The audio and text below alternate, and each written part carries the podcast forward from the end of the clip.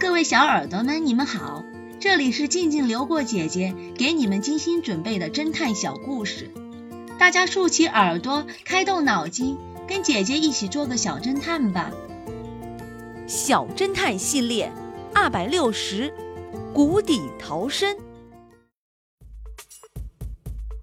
X 神探喜欢探险，一个周末，他约了警察局长去郊外探险。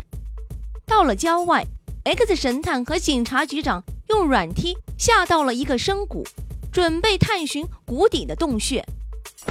刚到达谷底，走了几米，忽然谷底的泉水大量的涌出，不一会儿水位就到了腰部，并不断的上涨。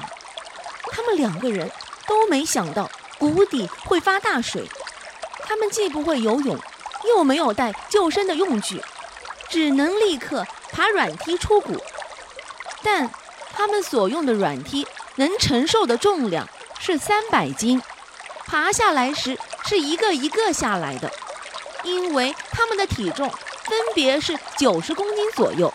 如果两人同时爬上软梯，势必会将软梯踩断。若依次先后爬软梯而上，水势很急，时间来不及了。警察局长很慌乱，他着急地说道：“快呀，快呀，我们一起上！不行，软梯承受不了我们两个人的重量，它会断的。那样的话，我们两个人都逃不出去了。那怎么办？有了，我们可以这样。小侦探们，你们能帮助 X 神探和警察局长想一个办法，安全的脱险吗？”被打死的斗牛。这个故事的真相是，葡萄牙的斗牛仪式一般都在复活节的第二天举行，而复活节是在四月，不在三月。